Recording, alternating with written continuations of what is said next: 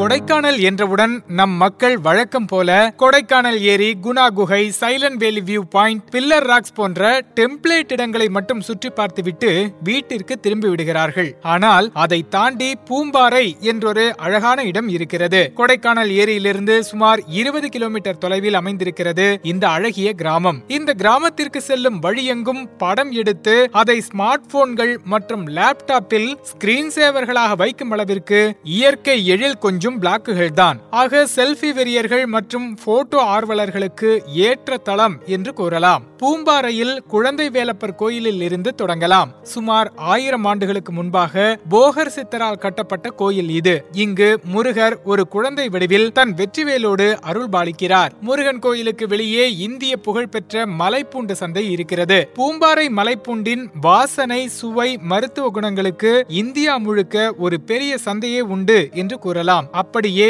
மன்னவனூர் ஏரிக்கு வந்து நண்பர்கள் மற்றும் குடும்பத்தினரோடு ஒரு நல்ல விருந்தை சாப்பிட அருமையான தளம். ஒரு நல்ல உணவுக்கு பிறகு அப்படியே ஏரியை சுற்றி போட்டோக்களாக எடுத்து தள்ளலாம். காதலர்கள் அந்த இதமான குளிரில் கை கோர்த்து கதகதப்பான அன்பை பரிமாறிக்கொள்ள அருமையான இடம். அப்படியே கொஞ்சம் பயணித்தால் அல்லி மலர்கள் நிறைந்த கூக்கல் ஏரியை வந்தடையலாம். மீண்டும் ஸ்மார்ட் போன் கையுமாக ஒரு சில மணி நேரங்கள் வலம் வந்து சில பல ஜிபிக்களை போட்டோக்களால் நிரப்பலாம். எங்கே தங்குவது? கொடைக்கானல் போன்ற மலைவாசஸ்தலத்தில் கேம்பிங் செய்வது ஒரு பிரமாதமான அனுபவத்தை கொடுக்கும். ஆனால் இங்கு வெறுமனே கேம்பிங் செய்யாமல் சொகுசாக சகல வசதிகளோடு கேம்பிங் செய்ய லக்ஸிக்லாம் என பூம்பாறையிலேயே ஒரு அருமையான இடம் உள்ளது. பிரமாதமான வியூவுடன் ஒய்யாரமாக தங்கலாம். சீசன் என்றால் உங்கள் அறையிலிருந்து நீர்வீழ்ச்சியை கூட காண வாய்ப்பு இருக்கிறது அதுபோக ஜிஆர்டி குழும ஹோட்டல்களால் பாரதி நகர் வில்பட்டியில் சுவிட்சர்லாந்தின் மலைத்தொடர்களில் காணப்படும் மரத்தாலான சிறிய கேபின் அறைகளைப் போலவே கொடைக்கானலில் தங்கும் வசதிகள் ஏற்பாடு செய்யப்பட்டுள்ளன. அந்த அளவிற்கெல்லாம் பட்ஜெட் செலவழிக்க விருப்பமில்லையா? ஈகிள் வுட்ஸ் என்ற விடுதிக்கு செல்லலாம். அது கூக்கலில் தான் இருக்கிறது. என்ன சாப்பிடுவது? எங்கே சாப்பிடுவது? பாசிஃப்ளோரா கஃபே என்ற ஒரு கடை பூம்பாறை கிராமத்திலேயே இருக்கிறது. நிறைய கோவா கலாச்சார மக்களை அல்லது அக்கலாச்சாரத்தில் வாழும் மக்களை பார்க்கலாம்.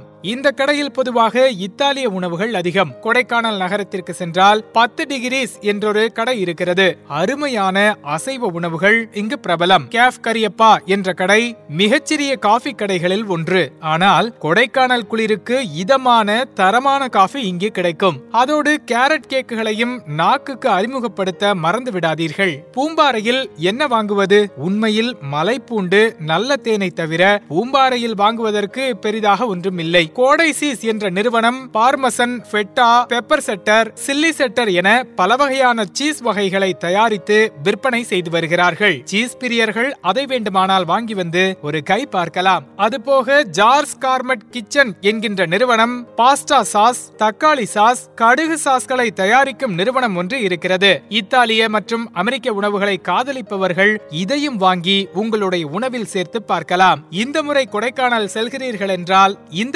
இடங்களையும் உங்கள் லிஸ்டில் சேர்த்துக் கொள்ளுங்கள்